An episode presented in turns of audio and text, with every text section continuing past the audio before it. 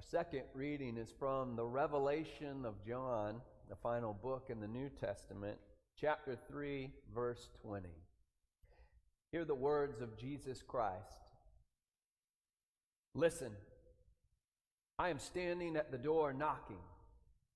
If you hear my voice and open the door, I will come in to you and eat with you, and you with me.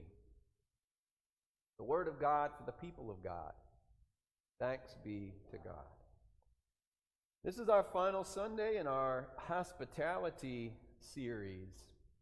And uh, any of the adults that were listening in on our children's sermon, especially the parents, may be a little bit horrified that now your kids are going to want to invite every person who wanders up to your door uh, to have a hospitality in your house.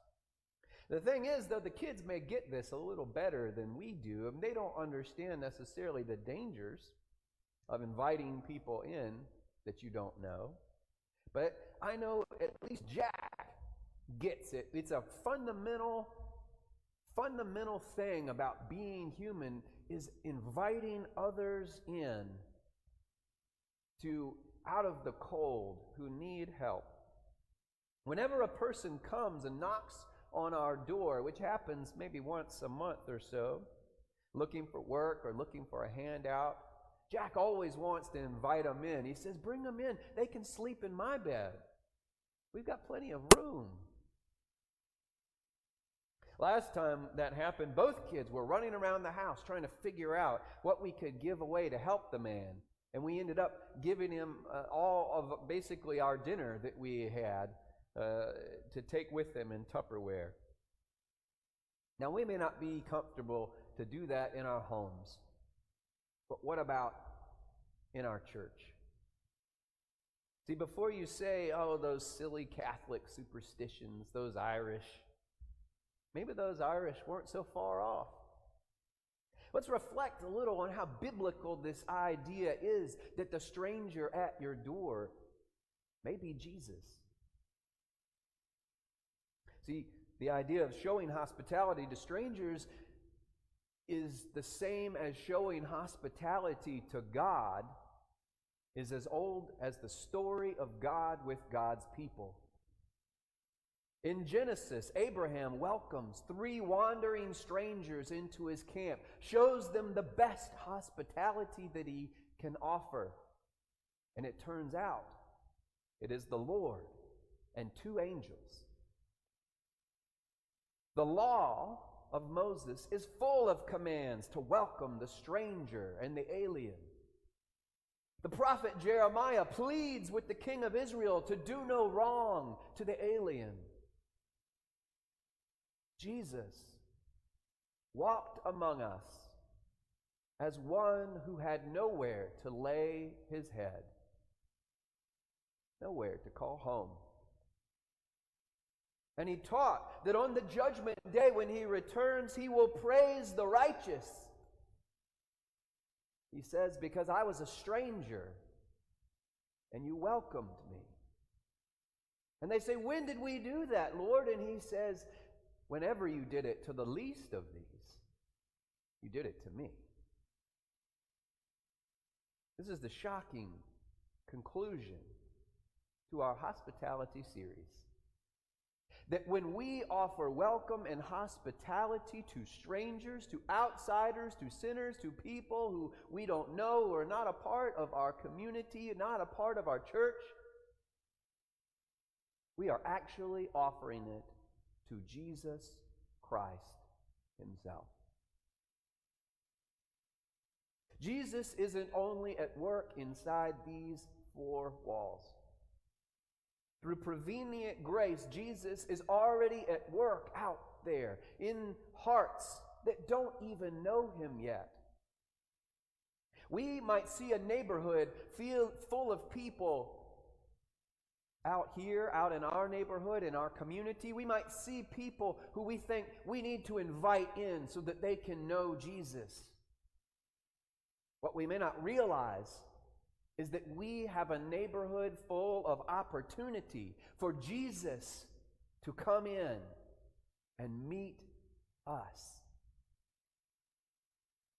In the first part of the series, I said that Jesus will enter mystically and spiritually into our hearts as we are baptized, as we are forgiven for our sins. Jesus comes by the Holy Spirit into our hearts and makes a home there.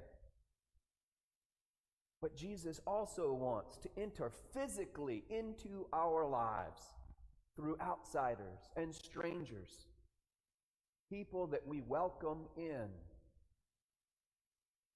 when we show hospitality to new people, we have the opportunity to experience Jesus in a new way. And when we do this, when we welcome in Jesus, then we will receive more grace. The grace that Christ brings to us through these people. More Jesus, more grace. You can see then that hospitality is the key or a key, a big part of our salvation in Jesus Christ, our journey towards salvation. John Wesley believed that. He preached that Jesus taught that Christians must have relationships with outsiders, with people who don't know the love of God in Jesus Christ. And he taught that without them, he said, we cannot be Christians at all. Open the door, Jesus Christ, and I will come in and eat with you, and you with me. Now, in the context of Revelation, Jesus is speaking to the church Laodicea. He's speaking directly to a church. It's full of people, Jesus says, who think they don't need other people. They think they're good. They've got enough money to meet the budget. They're happy with their ministries and their activities. They're neither hot nor cold, Jesus says. They're not burning up for the gospel or living cold hearted lives. They're just lukewarm, satisfied, going through the motions. I'm fine. You're fine. We're fine. Everything's fine. And Jesus is banging at the door of this church, calling out, You think you don't need anything. You think you're fine, but Jesus says you are wretched, pitiable, poor, blind, and naked. Those are harsh words, but Jesus says he reproves the ones he loves. He says, You have money, you need true riches. You're satisfied. You need to be unsatisfied. You need to be uncomfortable. You need to see yourselves and the world around you more clearly. You need a fresh anointing of the grace of God in Jesus Christ. You need to open the door and let me in. Friends, we are a great, warm church. Beautiful, wonderful church. But if we want to be set on fire for Jesus, We've got to open a new door to letting Jesus come in in a new way. Last week we were talking and teaching, right, that letting in strangers will cause us dislocation. It'll cause us discomfort. It'll cause us challenge. That's because we would be experiencing Jesus in a new way. And that's what Jesus does. Comes in and challenges us, changes us to work in our lives in a new way. People who don't know Jesus, when they meet Jesus, they get on fire for Jesus. Do you remember what it was like? Do you remember at the start when you first knew, you really knew in your heart that Jesus loved you, that you were forgiven of your sin? That fire that God lit there, how excited you were we can have that as we bring in new people, we introduce them to Jesus, and they get set on fire for Christ. And when they're on fire, they've got new ideas, they've got fresh perspectives. They can set us on fire, set this church on fire, get us hot for Jesus.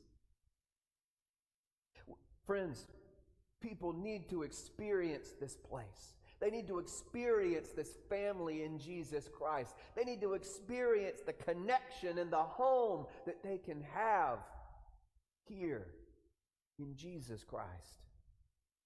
We need them to experience the kingdom of God on earth. Because ultimately, a new home with Jesus on earth is where this is all headed.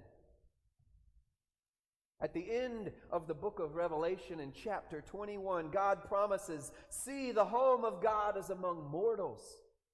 The home of God is among mortals. God will dwell with them, and they will be his peoples, and God himself will be with them. Hospitality isn't just a part of our salvation, it's the end, the final, the destiny for which we are headed.